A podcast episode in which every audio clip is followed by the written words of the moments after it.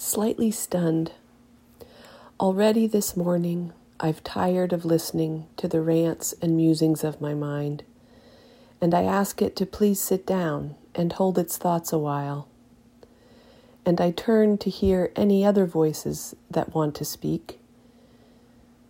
The heart is silent and slightly stunned, partly because she's being asked, and partly because, through all the deaths and losses, she is not the same now, but she can't really say yet how she is.